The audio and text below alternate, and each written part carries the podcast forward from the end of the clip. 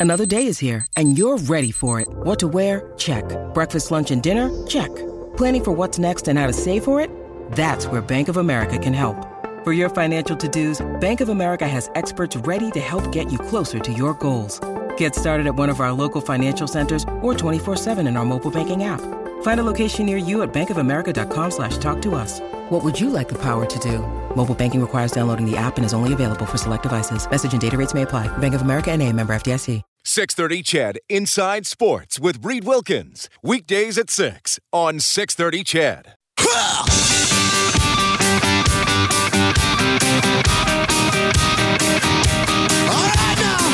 Edmonton's home for breaking news on your favorite teams. This is Inside Sports with Reed Wilkins on the voice of your Edmonton Oilers and Eskimos. 630 CHED. Nothing. the Blue Jays leading the White Sox. Bottom of the third. Eskimos Tiger Cats Coming up Friday night, Brickfield at Commonwealth Stadium. They played a couple of weeks ago. Eskimos pulled out that dramatic victory. About uh, 20 players on the Tiger Cats involved in a uh, fight at practice today. Here's head coach Kent Austin. It's uh, it's no big deal. You know, things happen and uh, emotions get get out of control at times. I mean, listen, I've been on teams that fought a lot more than this team ever, ever has in five years. So uh, guys handled it well after it was broken up, and, and uh, they're close, so we're not, not, not worried. But don't make too much of it.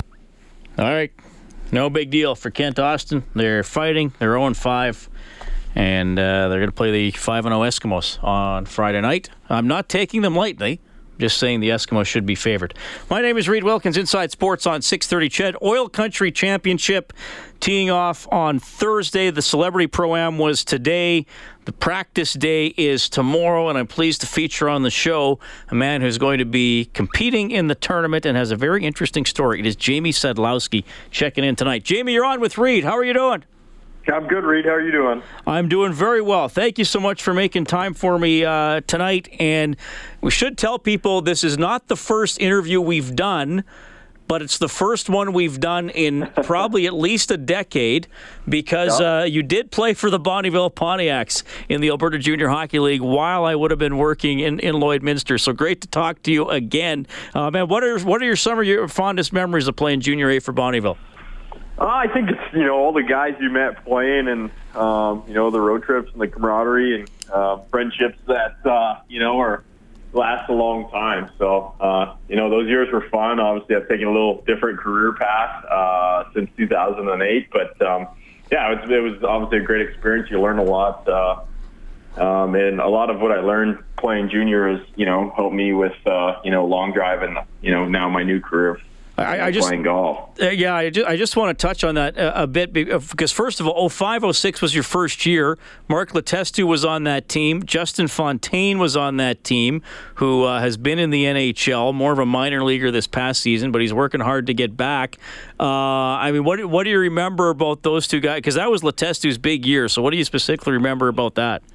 Yeah, that was obviously his his last year, his 20 year old year, and he was the captain. And uh, I remember um, I used to play the point at the start of the year with him on the power play, and I remember some of the stuff he did out there was uh, it was it was pretty unreal. I mean, when those guys were on the ice, something good normally happened. Uh, on paper, we had a pretty good team. I mean, we put up a lot of a lot of goals. The only problem is, I think we had like five rookie defensemen, myself including. So we didn't give those boys much help. But uh, yeah, it, it was uh, obviously my first year in the league, and um, I learned a lot from Mark. He was a, a great leader and obviously um, a great player. So yeah, those are those are some of the fonder memories for sure of playing three years in the Alberta Junior League. I got to interview Mark last week uh, after he played at the Mark Spector Classic, raising money for Sports Central at the Quarry, and, and I asked him about you, and he said, you know, you, you had a big slap shot because you had the shoulder and hip turn. Maybe I don't know whether which came first, the golf or the hockey, but were you a, were you a pretty hard shooter in your junior days?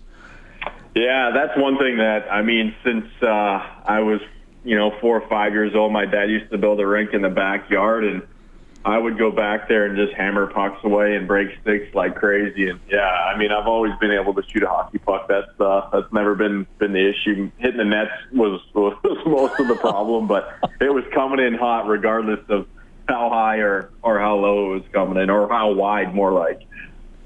So tell me a little bit about the the, the golf the golf career.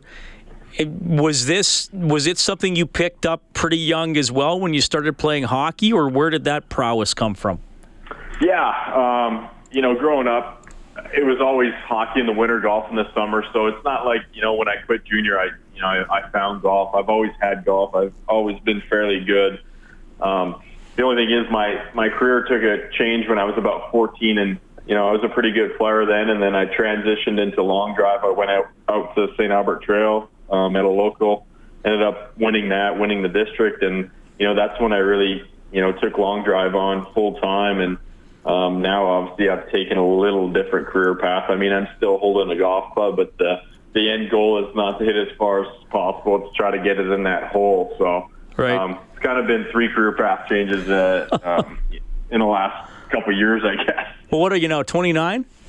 Yeah, I just turned 29. Well, I, I, I, do want to talk about your, your focus and what's you know your latest focus and what's coming up this week. But the long drive one is interesting because Jamie, so many people find that interesting because golf is so challenging. I've I've talked about my own, you know, struggles with the game and very minor yeah. personal successes this summer, but you know the long drive thing is, is so compelling to a lot of people because it's it's so fascinating to see a ball go that far and that straight. What what and I've had Lisa Longball of Vlooswyk on this show, who I'm sure you know. Uh, yeah. what, what, was your secret to generating power when when you were doing the long drive or focusing on? Um, you know, honestly, when I started playing golf at a very young age, I played cross-handed, so right-handed but cross-handed, um, just because that's what felt comfortable. So I've always been flexible. Playing hockey left-handed, you know, being able to shoot a hockey puck 100 miles an hour.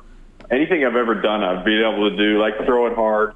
Um, anything's been done with a lot of speed, and that's just kind of my uh, my DNA, I guess. So you know, uh, like it's very hard to teach someone to swing a golf club 150 miles an hour. You know, it's something that you're kind of born with. Obviously, I worked, you know, really hard at it and, and fine tuned it. Um, but you know, a lot of the gifts I have, I was just kind of born with. Well, that's it because you're not a you're not a huge guy, right? I mean, it's not like you're six six and are just, you know, like. Yeah, no. Just, like you know, you're a testament to technique, right? Technique, absolutely. Um, at 5'11", 165, I mean, every year that I ever competed, I mean, I was obviously very, very undersized. I think there was one guy that I beat in 2008 in the quarterfinals, Landon Gentry, who was a little bit shorter than me and about the same weight. But other than that, I mean, anyone that's tuned into the Golf Channel lately and watched uh, the airings of all the, the smaller events they're doing that are televised now, I mean, these guys are very, very large humans. But, you know, I think that's one of my things that you know, when I won in 08, there was a lot of people that it seemed to get involved because they seen a, a normal sized human that, you know, if I see a guy six foot eight, 300 pounds, well, man, I hope, I sure do hope he can hit it 400 yards. But when you see an average sized human being able to do it, you know, that might be a little inspiration to, to tell yourself, you know, you don't need to be big, proper technique. And as long as you can create clubhead speed, um, the ball doesn't know how big you are. Well, that's a great point, and I, I, I do not hit the ball far, but I often find the my best shots. I almost feel like I didn't move. It's just like, oh, I turned, my arms went along for the ride, and away it went. Right. So yeah, uh, a lot of the time, less tension, the better. Uh, the easier it is to to set that angle and create that leg, and uh, and to swing it fast. Obviously, if you're gripping it, you know, white knuckling it, it's it's very hard to create any angles in the golf swing. You know, that's interesting, and one of the ad- advice I got, and I, I, Jamie, when I golf now, I'm to the point where I actually shake my arms loose as I'm addressing the ball. Yeah, that's that's a, a great pre-shot routine. take the tension out, and um, you know what I've learned over the last couple couple months of trying to play golf. Now you kind of got to get in there and just you know don't worry about the result. Just you know hit a golf shot. You know you might see one go sideways, and then you put the steering two hands on the steering wheel, and that just kind of makes things worse. But yeah, the less touchy tension you can take out, the better. Uh, so, be, and I want to get into your transition, but you won World Long Drive in 08 and 09. Were those the years? Yes, correct. Yeah. And what's the furthest you've hit a golf ball? Um, obviously very conducive to weather. Um, I mean, I've hit it 485 yards in in competition. That's that's one, and I've hit it, you know, 350 in competition. That's also one. So very Okay. conducive to weather. But I, I I would say four. It's either 475 or 480 in 2013 at the World Championships. And you didn't win that year. Uh no, that was in one of the earlier Jeez. rounds. Oh, okay. So it's not just your best. You got to go head to head against guys, eh? Yeah, like it's it's staged. It's like a double elimination, format. So uh, that round, actually, as I recall it, I hit it 475. I won the bracket, um, and there was a there was two guys moving out uh, for uh, for four spots, and I believe 460 did not get in. Oh, wow. Okay. That's incredible. Also, I mean, it was obviously downwind and, and conditions. You know, the heat and everything make play a big factor in that. But uh, yeah, there was times where you know, for 460, you're packing your bags. Jeez. Okay. Jamie Sadlowski joining us on Inside Sports, former Bonnyville Pontiac, two time world long drive champion, and he's playing in the Oil Country Championship this weekend. Jamie, you're, going to laugh, and I think you'll know I don't mean this to be insulting, but I was telling somebody, oh, Jamie, you know, Jamie Sadlowski coming on the show. You know, I used to see him play for the Pontiacs, yada, yada. And I said, yeah, he's a long drive guy, but now he's trying real golf. And then I realized, wait a minute, don't not like that sounds insulting. So then I said, I guess traditional golf. But tell me uh, when and why you decided to make this transition competitively. Uh, would have been this fall. Uh, I didn't go to the World Championships, which uh, were late October for the first time uh, since 2003. Uh, it's something you know I, I've been going back and forth for a few years now. Obviously, um, having a very successful um, career in long drive, and you know winning two World Championships and never finishing worse than fourth and making you know nine straight TV finals. Um, it was something that's been on the back of my mind. I've always wanted to try to play. I just turned 29, and now I felt like it was the time to do it. Um, you know, I didn't want to look back and be, you know, 35 years old and never given it a try. So the one world championship a year was great. I love competing. Um, the corporate work was obviously a great living. It, it was kind of getting a little bit tiring, and I felt like I, you know, I could be doing more. And you know, it's like anything else. You you, you get so used to something, and it's just the daily grind, and you kind of go through the motions. Where you know, I felt like I I needed a new challenge, and um, I'll be the first one to tell you that you know I, I've I've found a new challenge, but you know it's it's in my uh, bloodline to to get this figured out and and become successful at it. All right, uh, a couple things out of that. First of all, the the corporate work. I mean, is this where you would just basically have to go and put on a show, and you're a bit of a, you know, it's the trained Dancing monkey. chicken, you, you you can say it. You can call me a dancing chicken. okay, so that got a little boring. Uh, No, no, you it has has focusing on long drive created any bad habits in the other areas of your game that you might have to deal with when you're playing around. Let me, you know what I mean? Um, you know, I wouldn't say necessarily bad habits. I would say, you know, it's it's like a guy that only competes in the home run derby but doesn't play the outfield or, or doesn't play everyday baseball. Um, so you, you know, it's a lot of fine tuning. Obviously, you know, what I did before, I would focus on just hitting it far. I would still play golf, but not for a living. So I wouldn't spend the time, you know, flipping wedges in from 100 yards and, you know, worrying about putting and, you know, grinding on stuff like that where my focus was solely on hitting it far and training to hit it far. Where now I've obviously backed off a lot on the training. Um, you know, now when I'm sore and tired, it's from hitting too many balls and not, you know, sitting in the gym lifting, you know, 500 pounds. So I, I would say that the overall aspect of golf, there's obviously it's not just hitting it far. If you watch PGA Tour nowadays, hitting it far is a huge advantage if if, if used correctly. Um, you can't, you know, it's so hard to teach someone to hit it far. So I have that gift, um, and now it's just to spend the time and you know rounding my game out. I've made some good strides this year. Obviously, very fresh still at it, and you gotta, you know, golf is one of those games that no one can teach you how to play. They can teach you technique, but you actually have to go and go through the motions and the ups and downs, and you know when the heart starts beating, you know, fast, what what you got to do to control your heart rate, and you know, hit a shot at a, at any given time, and how you react after good and, and bad shots, and you know, golf is a game of recovery, so. Um, the short game is is so so important, and that's something that I've been working pretty hard at. All right, Jamie Sadlowski joining us on Inside Sports. So, what's your status on the Mackenzie Tour? Like, did you like, just tell us how the season has gone, and are you able to go in any event that you you want to enter? Yeah, so I went to Q school um, at the start of the year. Uh, I was a conditional member because I finished uh, 30th um, at Q school, and I ended up uh, getting into which tournament did I get into? I got a couple sponsor exemptions early. Um, so I was trying to Monday for the first couple events, and then I ended up uh, getting a sponsor exemption into Kelowna. Ended up finishing top 24, um, which got me into the reshuffle, which I'm in now. So I'm guaranteed four events. Uh, had a good finish there, so hopefully, um, you know, that status might be good for the rest of the year. It might not be.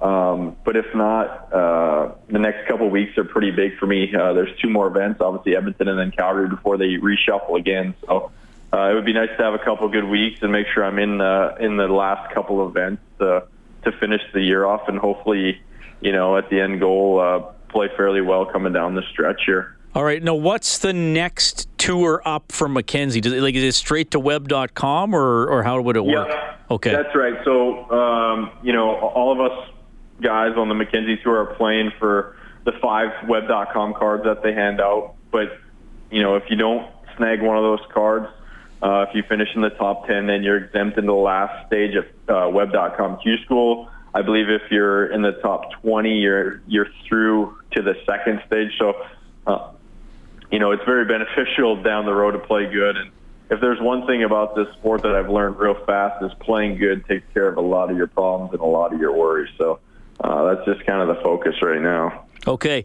Uh, what what do you, what do you think of Windermere? How does that lay out for you? I mean, I got to play and I found the greens fast, but I don't play on tournament conditions, right? Yeah, So uh, Windy's a great track. Um, there's a few holes you got to kind of be careful on, um, but other than that, you're right. The greens are fast. I mean, I played yesterday. I played today. Uh, for a Monday and Tuesday, those greens are clipping pretty good, um, and they're only going to get faster. Obviously, we had a little more rain today, but looks like some sunshine in the forecast, and, and they're going to be uh, rolling pretty good. So I think the rule there is keep the ball below the hole and, and leave yourself some uphill putts so you can be aggressive for birdies. And um, other than that, you know, it's it's a golf course that the par fives are pretty gettable. So hopefully, if I hit it good, I can turn some uh, those par fives into par fours, and and uh, you know, hopefully, you know, a couple four or five under a day might do it. You never know. now, will you hit driver often, or or you know, because you can pound it so far? Will you hit the driver a lot? I'm trying to think of how many drivers. I will probably hit uh, for maybe five to six drivers out there. Okay. Uh, So, aggressive but smart. got a texter asking what kind of driver do you use? I use um, obviously sponsored by Callaway, uh, so I use the new Epic driver. The loft is about eight and a half degrees. Shaft is stiffer in rebar, and it's a little shorter than standard. So obviously, it's not designed to for distance, more so control and, and accuracy. All right. Well, Jamie, you know, you got a great story. You're, you're working so hard, and I hope it goes well for you this weekend and continued success on the uh, on the Mackenzie tour. And I, ho- I hope we can uh, we can stay in contact and keep people updated on your career, man. Thanks so much for joining us tonight. Absolutely. Thanks for having me on, Reed. Good to good to chat with you. That is Jamie Sadlowski checking in tonight, and man, what t- he took us through the journey. He's playing Junior A hockey. He's golfing in the summer. He focuses on long drive. Two-time world champion, and uh, now trying to make it on the Mackenzie Tour. And he's he's doing fairly well. Like you said, he did finish tied for 23rd at uh, an event in Kelowna, and that's helped him throughout the summer. So all the best to him at the Oil Country Championship Round One coming up on Thursday. The White Sox have tied it 2-2 against the Blue Jays in the bottom of the fourth. It is 7:24. We're coming right back inside Sports on CHED.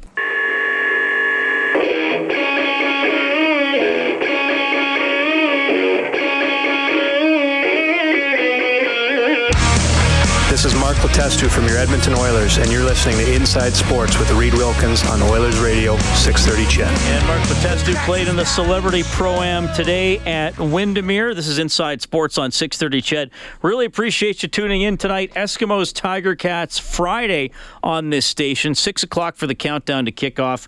The game will begin at 7 30. I had a lot of good conversations tonight. We just had Jamie Sadlowski on the show, and I'm pleased to welcome to the studio Melanie Harris. Melanie, thanks for dropping in. How are you doing? I'm doing great. Thanks for having me here today, Reed. Yeah, I, I appreciate you being willing to do the interview. And uh, you are going to the Invictus Games uh, in Toronto, September 23rd to 30th. And for people who don't, I mean, the basic summary of those games they are for wounded soldiers. Is that fair? That is correct. It is for ill and injured soldiers. It was Prince Harry's initiative that he went down to the States and watched the wounded warriors.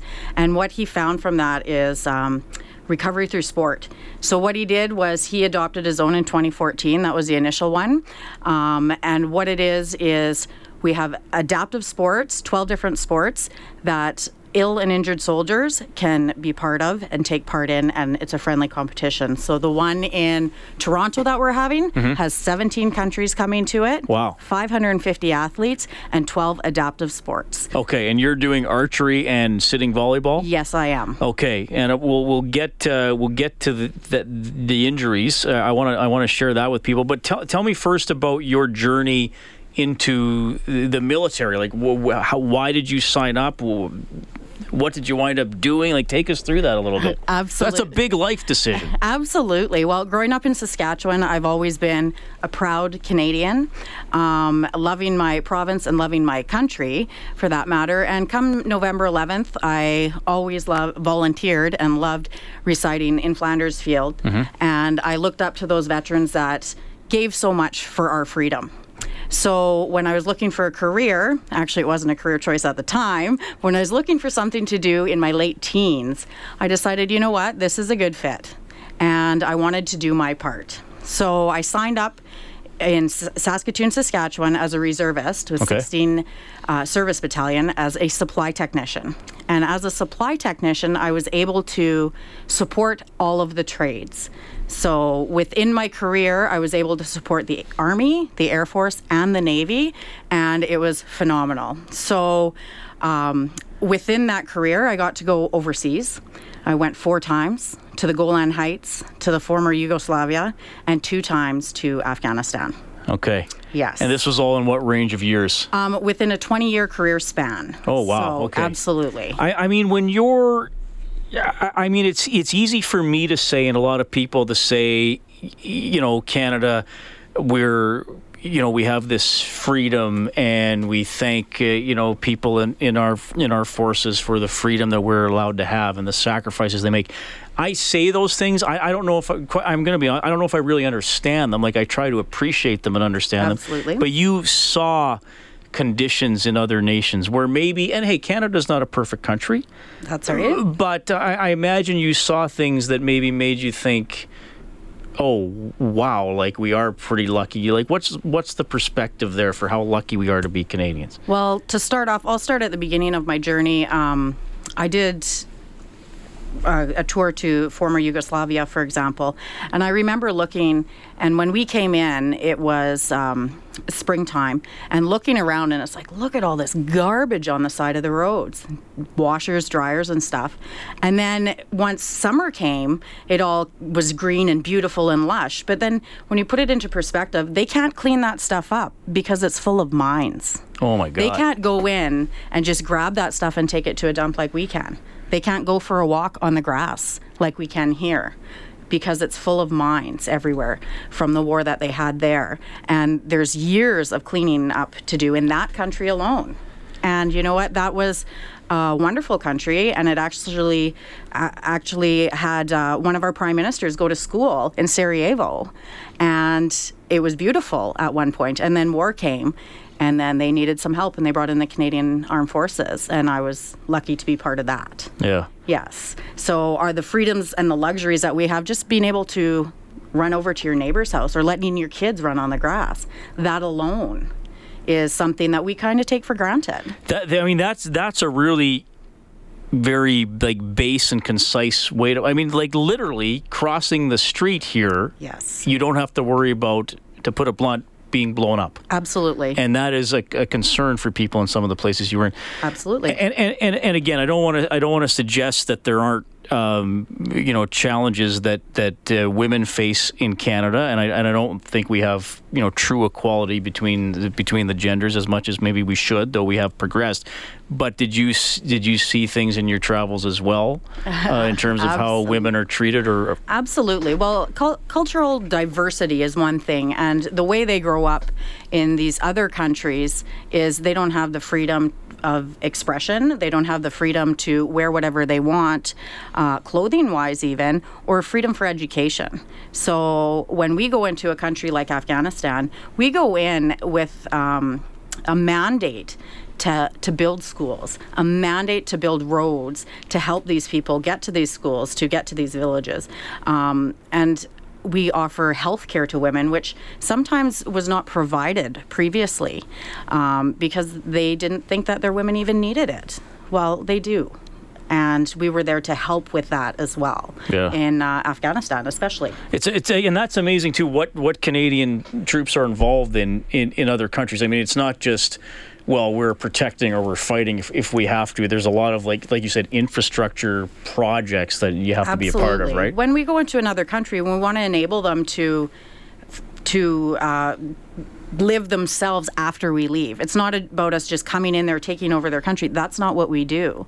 Uh, we go in there and we bring them on as support to our projects, so they learn skills that they can take after the mission with them.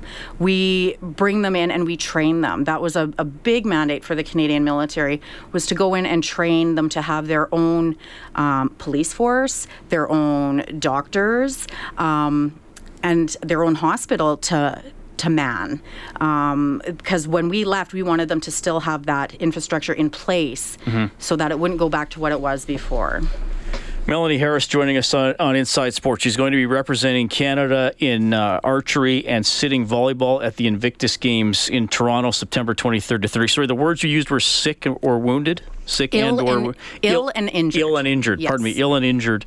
Um, military personnel. So that's that the competition is for that. You mentioned how it started, which is which is a great story. So here's here's the maybe the difficult part, but what can you share about the nature of your injuries? How how did they they happen? How are you dealing with them? Well, I do have a couple of injuries similar to a lot of the people of my teammates and other veterans mm-hmm. and people still serving.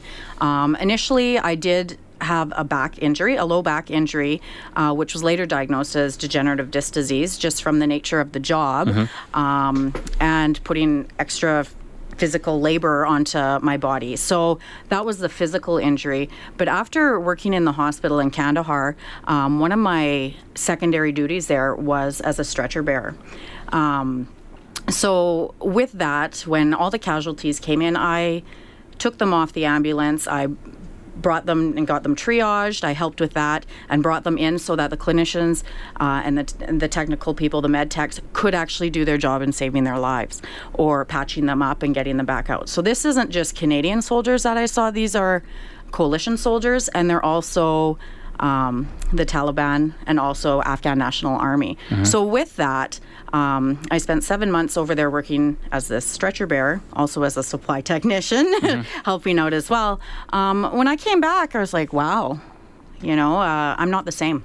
So with that, my first response was very similar to a lot of military people is, well, I better get back over there because I don't know how to act in the real world because that was my world right? I had purpose while I was over there. I was part of that mission, and I didn't know how to live as a normal person. So, with that, I was eventually diagnosed with post traumatic stress disorder, which we as Team Canada have adopted um, post traumatic stress injury because it's an injury. It's something I have, it's not who I am, and it doesn't define me. However, with that, I have been dealing with for the past several years, along with a therapist, of course, and different modalities. I've been figuring out how to live with this injury. And um, that has been difficult. And, you know, uh, last year at this time, watching the Invictus Games in Orlando, I saw a friend of mine, Mimi Poulin, and she was competing after her injury. And she was rocking it. I mean, she's a great athlete, and mm-hmm. I mean, she is amazing, but what an inspiration that girl was. And I thought, you know what? Maybe that could be me. So with that being said, I had to do a lot of soul searching, and it's like, but then I have to say to the world that I have post traumatic stress disorder. How am I going to do that when it's something that I put shame on myself for for so long? It the stigma that was wrapped around it. Within the military, um, it's more accepted now and it's more widespread, but still, it was my own. I wasn't directly in combat you know, I didn't have it as bad as the guy beside me. You know, mm-hmm. that's that sergeant, that PCLI sergeant saw way more than me. But that wasn't the point. I needed to take care of me. And I realized that, you know what, this is my journey. I need to own it. And if I can help one person who's in isolation at home, who's withdrawn from their family and friends, who might even be on that edge of suicide because those are those are symptoms of PTSD then maybe I need to start sharing my my story. This can happen to anybody. It's not my fault. It's the way my brain processes things. And if I can share with someone and it'll make a difference, then that's why I'm here. Well, Melanie, that's that's you know incredible. You're you're sharing that, and, and you know we we did talk uh, ahead of time, and I, I said you know you're you said you know it's fine, and that's great. You, you, you said you're fine talking about it. Um, well, maybe not fine talking about it, but you are willing to talk about Absolutely. it. Absolutely. Uh, I mean, was it? Because I, I think that's now something people hear about PTSD. It's become Yes. part of our our language. We understand it. It has affected you know people in the military. Um, so, you, but you you know you were back in, in Canada when you realized okay something's not right. Were, were you like were you depressed? Were you just did you find it hard to form friendship? Were you afraid of bad things happening? I And how did it manifest? Um, well, with that, um, I had lost a lot of close friends uh, overseas in Afghanistan. People that actually sat down at the dinner table with me, people that my family had met that were in our lives and would have been in our future lives. Um, so, with that, at first I thought it was grief. You know, I lost some really close friends, and my friends' uh, lives were changed, including my own. So at first I'm like, no, that's grief. Well, what do you do when you're grieving? Well, what do what what do I do? I keep fighting. I sign up for the next rotation back over. I drown myself in work. Well, that was not the solution. That's called avoidance. Right. so what I, I did that and I went back over. So how many times did you keep going back? I just went back twice before Okay. they, they, they told me that's enough. Um, All right. right? So um, I went back over, and then it was actually while I was in Afghanistan, and I, I was sitting there, and I'm like, you know, this tour is going to come to an end, and I need some help dealing. With You can't just indefinitely keep sending yourself Exactly, back. Yeah. because you know I could see what it was doing to me. You know, even there, I'm like, this things aren't right. So when I came back, I was, I was quite depressed. I had anxiety, uh, big time. You know, the average person can go to fireworks. I'd go to fireworks, and I, I thought I was in a firefight. You know, Mm-hmm. like I thought that they were bombing us, and uh, just little things like that. And you know, going to a restaurant and having to look at the door you know, to make sure I knew where an out was, and I need I had con- what I thought was control of the room as who was coming in. Right. I knew I was always hyper vigilant. So normal had totally shifted in your in your head, basically. Absolutely. Yeah. And then with that came the isolation because I was embarrassed by it. You know, I wanted to have these relationships and friendships like I already had with people that were looking forward to seeing me. And I couldn't even do that. I'd, I'd love to talk to them on the phone, but I couldn't even leave my house. Um, so I had what was they diagnosed as agoraphobia. I, you know, being afraid to leave my house at that point. Well, that is no way to live right? I had a great support system. Don't get me wrong, and my friends kept calling and kept Yeah. inviting me everywhere, and my family was amazing support. However, there was still work that I needed to do. So how are you now compared to those, you know, the initial realization? I mean, can you get totally better? f- Sorry if this is a stupid question, but can you get totally better from PTSD, or do you become better at managing it? Uh, That's exactly it. You become better at managing the symptoms and the triggers. So um, there's different forms of therapy that you can do. Um, you know, a lot of it is talk therapy, but there's also exposure therapy. There's neuroscience behind it all, and they've really developed a bunch of different options for you to actually for treatment. Now, the hardest part, of course, is finding someone that you can trust because Right. your trust is usually broken, um, or at least mine was. Um, so I needed to find someone that I was comfortable with and find a group of people that you know could relate. And I actually, I really found it with the Invictus Games. I didn't realize how badly I needed it to be around tho- those people again. That if you're having a bad day, they just look at you. Oh, you're triggered. Okay.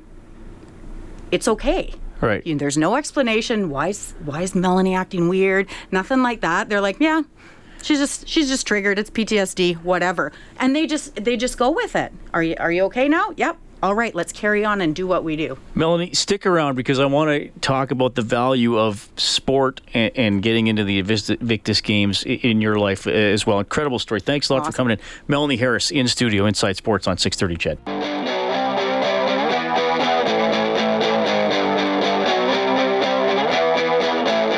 Hi, this is Ryan Nugent Hopkins from your Edmonton Oilers. You're listening to Inside Sports with Reed Wilkins on Oilers Radio 630 CHED.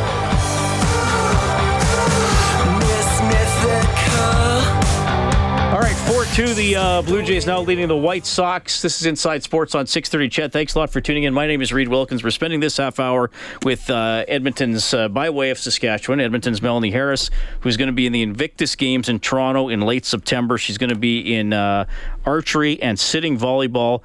By the way, the, uh, the Invictus Games flag Yep. doing the Canadian tour. So it's in Edmonton at the Garrison and at City Hall on August 24th. So there's a little uh, note for people. right. So you know you've been taking us through your your journey from a teen basically, and, and some of the places you served and things you saw, and and dealing with uh, a back injury and with PTSD. Now the value of of sport in your life and I guess your recovery. I can put it that way as well. Tell us about that. Well, to start off, uh, a little friendly competition is uh, is always good for the soul, right? Right. So, uh, not gonna lie there.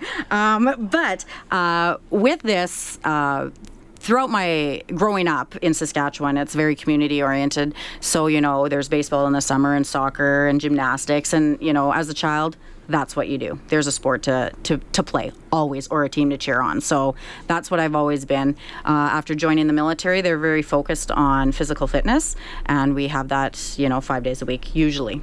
Uh, so that was something that once retiring on a medical release, I I gave up. You know, the, the drive wasn't there, the determination wasn't there anymore. So when signing up for the Invictus Games, we went for our first training camp. We went to Victoria, and we went to the Pacific Institute of Sports Excellence. Okay. And we were there, and this is where they train our Olympians. And they are treating us like athletes. And we're all looking at us going, geez, my medication put 50 pounds on me. How about you, right?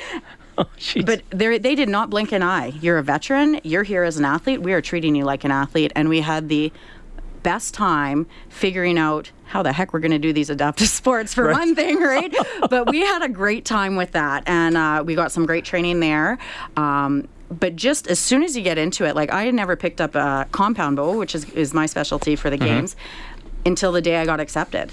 And I went in, I said, okay, this is like shooting a gun, kind of, right? You know, like let, let's go. And and it was great and i really like that one. There's a lot of mental side to it uh, like in any sport but this one in particular you're you're really within your head right?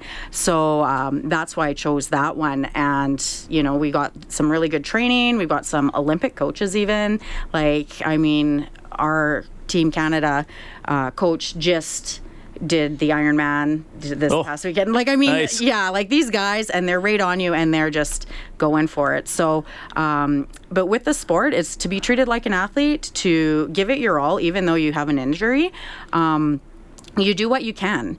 Even though before I had done standing volleyball, I had done regular volleyball. Sure. Um, I played it in the forces. We had lots of fun, at not at a professional level, but lots of fun with it. Well, learning how to play sitting volleyball puts everybody on the same level on on your butt, Right. but instead of being ready for the ball with, of course, you guys can't see me, but with your hands out in the ready position, you know, Yeah. to get that ball. It's completely opposite in sitting volleyball. You are back on your hands, ready to move to get to the ball. So it took a little getting used to that way yeah. but still a lot of fun, right? And let me tell you, you will be entertained when you watch this stuff. And it just amazes me that there's something out there for everyone. So I encourage people that You know, if you think you can't do it, get out there and just try something else. Hey, you can't do it standing, do it sitting. You have mobility issues, find your wheelchair association within your Yeah. province. They're there to help Well, you. I think you make a great point because a lot of times the first step to anything, whether it's fitness or like you said, talking about PT, like it's the ver- the very first Yeah. step is the hardest. Absolutely. And let's and let's face it, because even as adults, the fear of being laughed at or embarrassed or being told you can't Absolutely. is often the biggest fear. But then when you do do it, often you aren't told you can't. Somebody's like, "Oh yeah, we can." Or, or I know somebody, or Yes. I've done that, you know, and that's and you, and you found that too, right? find your community, you know, and they're out there. And it was just, I went to a party and then I, a friend came up to me, You're doing the Invictus Games. She runs the Saskatchewan Wheelchair Association. She's like, Oh, wow. wow. you're going to meet Prince Harry. I'm like, yeah, yeah, I am. and she's like, how can I get there? I'm like, you're with the Wheelchair Association. Get your butt to Toronto and come and, and hang out and, and be with us. Our athletes can come to you after this, you know? Um, so just little things like that you don't know about people within this community until you kind of reach out and see it. Uh, the motto of, of the Invictus Games is I am. And it's um, by the Invictus poem by William Ernest Henley. And uh, two words that we take out of it is I am the master of my fate and I am the captain of my soul. And that really, really embodies all of the Invictus Games.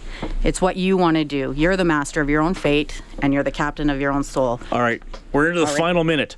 So, uh, quickly, uh, I mean, people can Google Invictus Game. Are you on Twitter or do you have a profile on the Canadian team website? Melanie? Inspires on Instagram. Melanie Inspires on Instagram. So uh, look up Melanie Harris. I mean, we'll keep in touch. We'll follow how you're doing because it's it doesn't start till September 23rd. Uh, now we're into the final 40 seconds. I was told when I booked you as a guest, you're a big Oilers fan. Yes, I How encouraged are you?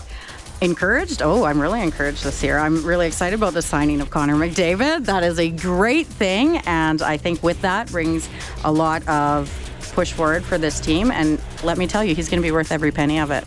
Melanie, I'm so glad you came in. Thanks for sharing your story. Hope we can talk again. All right. Thanks for having me, Reed. That's Melanie Harris heading to the Invictus Games. You also heard from pro, pro golfer Jamie Sadlowski. We had comments from Cam Talbot, Wayne Gretzky, Craig Simpson, Bob Nicholson.